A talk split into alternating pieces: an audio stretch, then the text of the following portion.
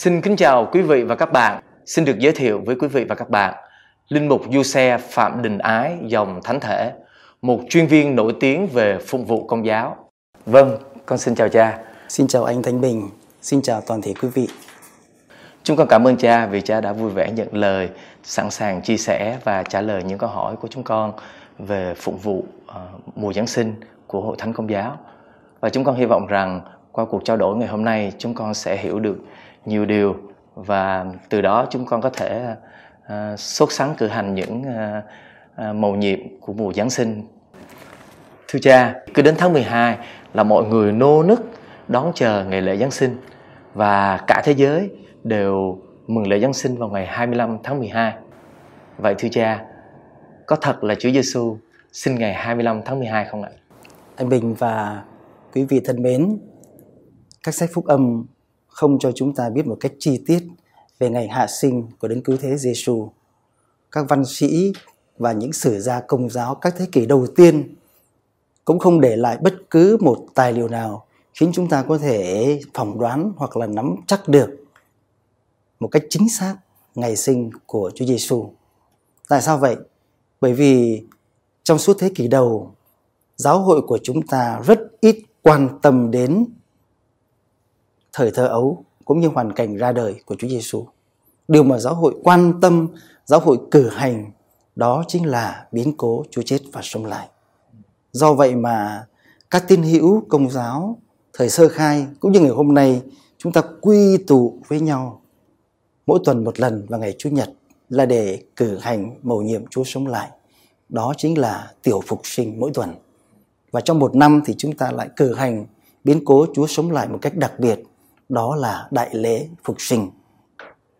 Trong khi đó thì ở bên ngoài xã hội đã tồn tại một ngày lễ gọi là lễ mừng sinh nhật thần mặt trời vô địch. Đây là một lễ hội du nhập vào đế quốc Roma. Và năm 274 thì vị hoàng đế Roma là Aurelian, ông đã công nhận thần mặt trời chính là thần bảo trợ cho Roma. Vì thế, lễ hội mừng sinh nhật thần mặt trời vô địch đã phát triển rất lớn, rất mạnh ở trong đế quốc Roma. Và giáo hội của chúng ta đã rửa tội cho ngày lễ này bằng cách thay thế vào đó chính là ngày lễ Giáng sinh của Chúa Giêsu. Vì giáo hội của chúng ta muốn lấn át lễ hội ngoại giáo này và muốn lôi kéo mọi người hướng về mặt trời vô địch, mặt trời đích thực là chính Chúa Giêsu. Ngài chính là mặt trời công chính và là ánh sáng chiếu soi trần thế. Ngài là Thiên Chúa xuống thế làm người để đem ánh sáng cứu độ đến cho tất cả mọi người trên thế gian. Con cảm ơn cha vì hôm nay con đã hiểu được cái nguồn gốc của ngày 25 tháng 12. Vậy ngày lễ Giáng sinh là ngày 25 tháng 12, còn về mùa Giáng sinh theo lịch phụng vụ Roma thì mùa Giáng sinh bắt đầu và kết thúc khi nào?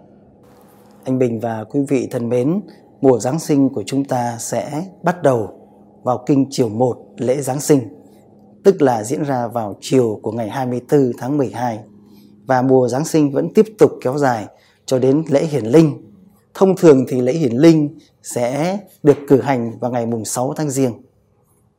Cho những nơi nào mà lễ hiển linh là lễ buộc. Còn những nơi nào mà lễ hiển linh không phải là lễ buộc như Việt Nam của chúng ta chẳng hạn thì lễ hiển linh sẽ được chuyển vào ngày Chủ nhật. Và như thế thì sẽ rơi vào trong khoảng thời gian từ ngày mùng 2 đến ngày mùng 8 tháng Giêng. Thưa cha, mỗi mùa phục vụ đều có những nét đặc biệt. Vậy nét đặc biệt của mùa Giáng sinh là gì ạ? Chúng ta có thể nói về ba nét đặc biệt của phục vụ Giáng sinh. Nét đặc biệt thứ nhất đó là có ba thánh lễ trong ngày lễ Giáng sinh. Thánh lễ đêm, thánh lễ rạng đông và thánh lễ ban ngày. Nét đặc biệt thứ hai có liên quan đến kinh vinh danh. Kinh vinh danh vắng bóng trong bổ vọng, nhưng rồi đến đêm Giáng sinh thì tất cả chúng ta sẽ cùng nhau cất lên bài ca thiên thần cùng với tiếng chuông đổ như là trong đêm phục sinh. Nét đặc biệt thứ ba liên quan đến kinh tinh kính. Khi đọc những lời liên quan đến mầu nhiệm nhập thể bởi phép Đức Chúa Thánh Thần, người đã nhập thể trong lòng Đức Trinh Nữ Maria và đã làm người thì tất cả chúng ta sẽ quỳ gối. Tư thế quỳ gối này không những diễn tả thái độ tán đồng mầu nhiệm Giáng sinh của chúng ta bằng lời đọc mà còn muốn diễn tả tâm tình của chúng ta, thái độ của chúng ta kính sợ và khiêm hạ trước mầu nhiệm con Thiên Chúa xuống thế làm người. Thưa cha, như cha vừa nói, có ba thánh lễ trong một cái ngày lễ Giáng sinh. Đó là lễ đêm, lễ rạng đông và lễ ban ngày. Cha cho con hỏi, tại sao lại có ba thánh lễ đó trong một cái ngày Giáng sinh? Và câu hỏi thứ hai đó là người tín hữu của chúng con, người tín hữu công giáo phải tham dự đủ cả ba thánh lễ đó. Truyền thống ba lễ trong ngày lễ Giáng sinh phát xuất từ phụng vụ giáo hoàng tại Roma. Do chức vụ và bổn phận của mình thì Đức Giáo Hoàng sẽ cử hành ba lễ trong ngày Giáng sinh. Lễ thứ nhất đó là lễ đêm. Ngài sẽ cử hành tại nhà thờ Đức Bà Cả bởi vì ở nơi này có một hang động như là hang động ở Bethlehem, cho nên gọi là Bethlehem tại Roma hay là Thánh Maria tại Máng Cỏ. Thánh lễ thứ hai là Đức Giáo Hoàng sẽ cử hành tại nhà thờ Athanasia. Đây là ngôi nhà thờ của các viên chức Hy Lạp. Và ngày 25 tháng 12 lại trùng với ngày kính quan thầy của họ. Vì thế Đức Giáo Hoàng muốn tỏ lòng kính trọng đối với những người Hy Lạp và muốn liên đới với họ cho nên Ngài đã đến viếng thăm và cử hành thánh thể với họ. Còn thế lễ ban ngày là thế lễ thứ ba Ngài sẽ cử hành tại đền Thánh Phêrô. Chúng ta biết rằng là trong giáo luật ngày hôm nay, giáo luật 1983, ba ngày lễ trong ngày Giáng sinh được ghi lại trong khoản luật 905 triệt 1 cũng như là khoản luật 951 triệt 1. Tất nhiên rằng đây chỉ là khuyến khích chứ không bắt buộc. Linh mục có thể cử hành một hoặc hai hoặc ba ngày lễ. Cái điều quan trọng là phải cử hành đúng thời khắc. Có nghĩa là lễ thứ nhất, lễ đêm cử hành vào đêm tối. Lễ thứ hai cử hành vào lúc rạng sáng và lễ thứ ba là cử hành trong ngày. Còn đối với giáo dân cũng vậy, đây chỉ là khuyến khích chứ không bắt buộc. Sau lễ Giáng sinh, con thấy trong lịch công giáo có ghi rằng tuần bát nhật Giáng sinh. Vậy xin cha giúp cho chúng con hiểu tuần bát nhật Giáng sinh là gì ạ? Tuần bát nhật Giáng sinh được xây dựng theo như là cấu trúc của tuần bát nhật phục sinh. Có nghĩa là giáo hội kéo dài niềm vui của ngày lễ Giáng sinh thêm 8 ngày. Đây là một cái cách thức để như là lập lại chính niềm vui của ngày lễ. Có hai thánh lễ đặc biệt. Thứ nhất đó là lễ hiển linh. Chúa Giêsu sẽ tỏ ra cho không những người Do Thái mà còn tỏ ra cho toàn thể nhân loại. Các vị đạo sĩ từ muôn hướng đến tìm kiếm hài nhi Giêsu tại Bethlehem và cung bái người cho thấy tầm mức rất là quan trọng và sứ vụ hoàn vũ của con trẻ Giêsu. Thánh lễ thứ hai là thánh lễ Chúa Giêsu chịu phép rửa. Yeah. Dạ. Thánh lễ này cho thấy là Chúa Giêsu là con yêu dấu của Chúa Cha và Chúa Giêsu đầy tràn Chúa Thánh Thần.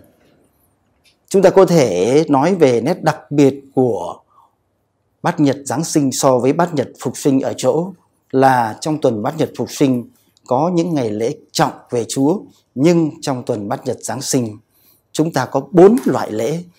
Thứ nhất đó là lễ trọng về Chúa, tức là lễ Giáng sinh. Lễ thứ hai là lễ trọng về mẹ, tức là lễ mẹ là mẹ Thiên Chúa. Loại lễ thứ ba là lễ kính các thánh, lễ kính thánh Stefano vào ngày 26 tháng 12. Tiếp theo ngày 27 tháng 12 là lễ kính thánh Gioan Tông Đồ. Và lễ thứ ba là lễ kính các thánh Anh Hải vào ngày 28 tháng 12 còn một loại lễ còn lại tức là lễ thường thôi rơi vào trong các ngày 29, 30 và 31. Thưa cha, bầu không khí ờ, Giáng sinh thì lúc nào cũng vui tươi và nô nức. Và ngày nay niềm vui của lễ Giáng sinh thì không chỉ gói gọn ở trong nhà thờ mà còn lan tỏa ra ra ra bên ngoài khắp mọi nơi, tạo nên bầu không khí vui mừng không chỉ về tôn giáo mà còn là lễ hội văn hóa. Đúng vậy không thưa cha? tôi nghĩ rằng đúng là mùa Giáng sinh biểu lộ rất là nhiều niềm vui và có thể nói là một niềm vui lan tỏa rất mạnh nhưng suy cho cùng tất cả cái niềm vui đó có nguồn gốc, gốc sâu xa từ trong chính tinh thần và nội dung của phục vụ Giáng sinh. Trong mùa Giáng sinh, toàn thể giáo hội của chúng ta sẽ cử hành lòng nhân ái và sự thiện hảo của Thiên Chúa. Một động cơ duy nhất và tột đỉnh đằng sau kế hoạch diệu vời của Thiên Chúa dành cho nhân loại chúng ta trong bầu nhiệm nhập thể không có gì khác hơn chính là lòng thiên hảo, lòng nhân ái và tình thương dịu dàng của Thiên Chúa. Tình thương ấy được Thánh Gioan diễn tả, Thiên Chúa yêu thương chúng ta đến nỗi đã ban con người con của Ngài cho chúng ta. Thực sự ra mùa Giáng sinh chúng ta không phải là nhắc lại một biến cố trong quá khứ. Biến cố Giáng sinh đã xảy ra cách đây hơn 2.000 năm. Nhưng đúng ra là chúng ta khám được giáo hội mời gọi khám phá tình thương của Thiên Chúa, khám phá sự thiện hảo và lòng nhân lành của Thiên Chúa đang tràn trề trong cuộc sống của chúng ta. Tình thương của Chúa đổ xuống nhân loại qua rất nhiều biến cố trong lịch sử, đặc biệt là qua biến cố nhập thể và ngày hôm nay tình thương của Chúa vẫn tiếp tục hoạt động nơi mỗi người chúng ta. Thách đố đối với chúng ta đó là làm sao để chúng ta có thể trở thành khí cụ của tình thương Chúa. Làm sao chúng ta có thể đem một chút ánh sáng và niềm vui của Chúa vào trong thế giới này. Nhưng thưa cha, trong mùa Giáng sinh không chỉ có niềm vui, hạnh phúc mà con thấy trong phục vụ uh, mùa Giáng sinh thì còn nhắc đến máu, nước mắt và cả thử thách. Vậy tại sao có những điều đó ạ? Đúng vậy thưa anh Bình và toàn thể quý vị. Một trong những cái nét đặc biệt của phục vụ Giáng sinh chính là thời gian Giáng sinh là một thời gian của sự tương phản và phân cực. Sự tương phản và phân cực được phản ánh qua các thanh lễ. Nghĩa là một mặt chúng ta sẽ thấy Thiên Chúa của chúng ta là một Thiên Chúa tràn đầy yêu thương, dành cho con người và tình thương của Ngài được biểu lộ qua rất nhiều cách thế khác nhau.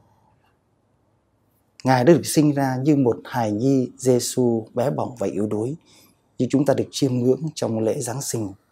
Ngài được sinh ra bởi phụ người phụ nữ, tương tự như chúng ta mọi đảng ngoài trừ tội lỗi, chúng ta sẽ được chiêm ngưỡng điều đó trong lễ mẹ thiên Chúa.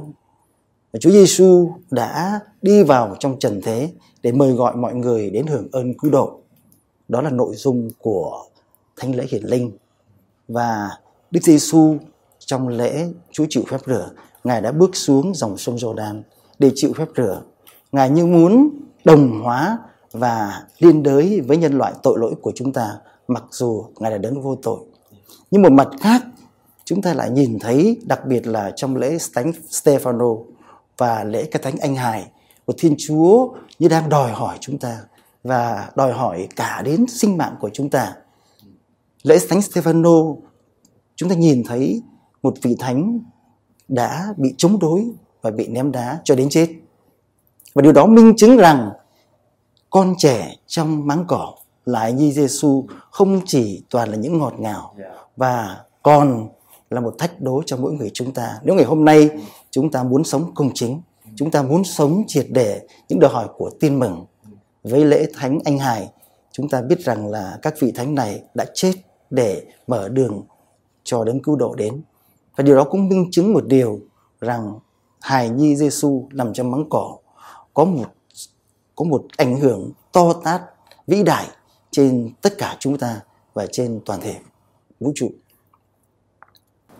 Như vậy là mùa Giáng sinh không phải là thời gian của tình cảm và lãng mạn, nhưng đôi khi đòi hỏi chúng ta biết chấp nhận và đương đầu với những thử thách của đời sống Kitô hữu chúng ta, cũng như của các biến cố đang xảy ra trên thế giới. Trong một bài Giáng sinh rất là nổi tiếng, bài Đêm Thánh Vô Cùng của nhạc sĩ Hải Linh Lê Việt. Thì à, có một cái câu mà làm cho chúng con uh, suy tư và có những thắc mắc. Đó là câu là đất với trời xe chữ đồng. Hình như tác giả có ý nói đến một mầu nhiệm và tương quan gì đó giữa thế giới thánh thiên và thế giới phàm trần trong mùa giáng sinh. Đúng không thưa cha? Đúng là trong à, lễ giáng sinh đất với trời xe chữ đồng. đồng bởi vì phong vụ mùa giáng sinh có một nét đặc biệt làm cho chúng ta nhận ra rằng đây chính là cuộc trao đổi thiên thánh giữa thiên chúa và con người. Nghĩa là gì? Nghĩa là qua mầu nhiệm nhập thể, Thiên Chúa xuống thế làm người, Ngài biến đổi tất cả mọi thọ tạo và đặc biệt là biến đổi chúng ta, nâng phẩm giá của chúng ta lên. Điều này giống như là Thánh Irene đã nói về Đức Kitô, người đã nên giống chúng ta để chúng ta được nên giống như người. Clemente thành Alexandria cũng như là Gregorio sau này đã suy tư và quả quyết rằng Thiên Chúa làm người để con người được trở nên Thiên Chúa. Như vậy là xét về phía con người nhờ mộ nhiệm nhập thể mà loài người chúng ta được thông phần vào bản tính của Thiên Chúa. Và vì thế, chúng ta được mời gọi là đừng quay về với tội lỗi nữa. Còn xét về phía thế giới thì với mầu nhiệm nhập thể Thiên Chúa đã biến đổi nơi cư ngụ của con người chúng ta là phàm nhân thành nơi cư ngụ của Thiên Chúa, thành nơi thiêng thánh của Thiên Chúa. Nhưng rất tiếc là ngày hôm nay vẫn còn nhiều thế lực phá hủy nơi thiêng thánh của chúng ta. Vì vậy mà chúng ta càng phải dấn thân hơn nữa để biến đổi thế giới này làm cho nền hòa bình và sự công chính viên mãn của Thiên Chúa được ngự trị trong thế giới của chúng ta. Con cảm ơn cha. Bây giờ thì con đã hiểu được uh, câu đất với trời xe chữ đồng là gì rồi. Chúa đã làm người để con người làm Chúa. Đây đúng là một tin mừng vĩ đại mà chúng ta phải công bố cho toàn thế giới. Có phải vậy không ạ? Anh Bình và quý vị thân mến, với biến cố Chúa Giáng sinh, Thiên Chúa sai con một của người đến thế gian không có một mục tiêu nào khác là chiếu soi cho những ai còn ngồi trong bóng tối và biến tất cả chúng ta trở thành con cái ánh sáng. Vì vậy khi cử hành lễ Giáng sinh thì chúng ta được mời gọi để nhận ra và tôn vinh kế hoạch tuyệt vời của Thiên Chúa khi Ngài xuống trần gian không phải để lên án thế gian, nhưng là muốn mọi người được hưởng ơn cứu độ. Vì thế mà các môn đệ của Chúa Giêsu phải tiếp tục sứ mệnh này. Đó là chiều kích truyền giáo của phụng vụ mùa Giáng sinh. Và điều đó mời gọi tất cả chúng ta phải nỗ lực và tham dự vào việc truyền giáo của giáo hội Chúa Kitô. Liên quan đến chiều kích truyền giáo của phụng vụ mùa Giáng sinh, chúng ta cùng nhau đọc lại tự sắc dấu chỉ tuyệt vời của Đức Thánh Cha Francisco ngày mới ban hành tự sắc này vào ngày mùng 1 tháng 12 năm 2019 vừa qua. Ngài viết rằng khi suy ngẫm trước cảnh Giáng sinh, chúng ta được mời gọi suy ngẫm về trách nhiệm của mỗi kỳ tôi hữu trong việc truyền bá tin mừng. Mỗi người trong chúng ta được mời gọi mang tin mừng đến với tất cả mọi người, làm chứng bằng những việc làm thực tế đầy lòng thương xót của chúng ta đối với niềm vui được biết Chúa Giêsu và tình yêu của người. Kính thưa cha, phần đông chúng con cảm thấy rất là thiếu sót nếu trong hang đá mà không có Đức Mẹ. Và trong một bài thánh ca Giáng sinh rất nổi tiếng của cha thánh Alfonso do cha Hoàng Diệp dòng chú Thế chuyển lời Việt sang, thì có câu là, Hội nhạc thiên quốc đắm say nghiêm quỳ, Lặng nghe tiếng Đức Mẹ ru Chúa Hài Nhi ngủ say Hình ảnh đó thật là đẹp không cha? Và con cảm thấy rằng Đức Mẹ có một tầm quan trọng trong cái ngày lễ Giáng sinh. Phải không thưa cha? Đúng vậy, đúng vậy. Mẹ Maria có một chỗ đứng hết sức đặc biệt trong phục vụ mùa Giáng sinh. Bởi vì mẹ chính là thân mẫu của Đức Giêsu, con Thiên Chúa làm người. Mẹ chính là một gương mẫu rất là vĩ đại về tâm tình cũng như thái độ chuẩn bị và khát mong Chúa đến. Chúng ta thấy rằng là trong suốt mùa Giáng sinh, mẹ Maria luôn được lối kết với Chúa Giêsu. Mẹ là con người đã lắng nghe và tuân giữ lời Chúa. Mẹ là người đã vâng theo sứ điệp của thiên thần Chúa đến báo với mẹ để mẹ hạ sinh đấng cứu thế.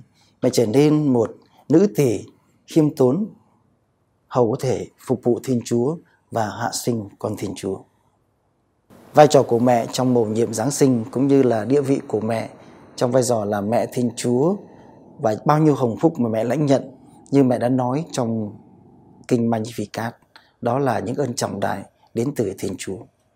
Dù chúng con chỉ là những tín hữu bình thường nhưng chúng con vẫn muốn um, sống và cử hành một cách sốt sắng uh, mùa Giáng sinh.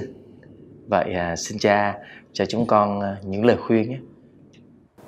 Anh Bình và quý vị thân mến, dựa vào những cái lời mà tôi vừa chia sẻ ở trên cũng như là dựa vào tự sắc dấu chỉ tuyệt vời của Đức Thánh Cha Francisco. Tôi ờ, nghĩ rằng là chúng ta có thể sống phục vụ mùa Giáng sinh qua những điểm sau đây. Thứ nhất là tất cả chúng ta cố gắng tham dự một cách trọn vẹn, một cách tích cực và một cách ý thức vào phụng vụ mùa Giáng sinh. Bởi vì phụng vụ chính là nguồn mạch và chóp đỉnh đời sống và sứ vụ của Hội Thánh. Qua cử hành phụng vụ, qua việc suy gẫm lời Chúa, qua việc chiêm ngắm cảnh Giáng sinh, chúng ta có thể cảm nghiệm được lòng nhân lành và tình thương dịu dàng của Thiên Chúa. Chúng ta có thể cảm nhận Thiên Chúa như một người anh đến với chúng ta, như một người bạn trung thành luôn luôn ở đó với chúng ta. Ngài đã đứng đã đến để mà hủy diệt tội lỗi và giao hòa nhân loại với Thiên Chúa. Điều thứ hai là chúng ta sẽ theo như lời khuyên của Đức Giáo Hoàng Francisco, đó là tiếp tục truyền thống rất là tuyệt vời và hân hoan trong việc làm hang đá tại mỗi gia đình. Mỗi mỗi, mỗi gia đình của chúng ta lên làm một hang đá để làm gì? Để chúng ta có thể cảm nghiệm và chạm đến sự nghèo hèn của Thiên Chúa nhập thể. Ngài vẫn luôn luôn ở gần chúng ta và và Ngài luôn luôn có đó để trả lời cho tất cả cái ý nghĩa của cuộc sống chúng ta. Và rồi vào đêm Giáng sinh hoặc là một giây phút nào thuận tiện ở trong ngày, các thành viên trong gia đình có thể quy tụ trước hàng đá Giáng sinh để cử hành một buổi cầu nguyện. Buổi cầu nguyện này có thể bao gồm việc chúng ta đọc một bài tin mừng theo Thánh Luca, tường thuật biến cố Chúa xuống thế làm người. Rồi chúng ta có thể hát một hoặc hai bài Giáng sinh quen thuộc. Rồi sau đó dâng lên Chúa lời cầu nguyện, cầu nguyện cho gia đình mình, cho cộng đoàn giáo xứ, cũng như là cầu nguyện cho những người nghèo khổ và bất hạnh. Điểm thứ ba đó là chúng ta được mời gọi để trở nên khí cụ tình thương của Thiên Chúa. Chính vì thế mà chúng ta có cái bổn phận làm cho thế giới của chúng ta đang sống trở nên ngày càng huynh đệ hơn và nhân bản hơn. Cho nên một cách cụ thể chúng ta cần đóng góp tiền bạc của cải trong những sứ vụ uh, truyền giáo cũng như là sứ vụ bác ái của hội thánh chúng ta có thể đi thăm viếng những người nghèo khổ những người cô đơn những người bệnh tật và chúng ta cũng có thể tham gia trực tiếp vào công việc từ thiện bác ái của giáo sứ. Con xin chân thành cảm ơn cha vì những chia sẻ rất là quý báu và và thiết thực cho mỗi người giáo dân của chúng con. Con tin chắc rằng anh chị em giáo dân chúng con sẽ được hưởng rất là nhiều những uh, hiểu biết đó từ uh, sự chia sẻ của cha. Xin cảm ơn anh cùng toàn thể quý vị.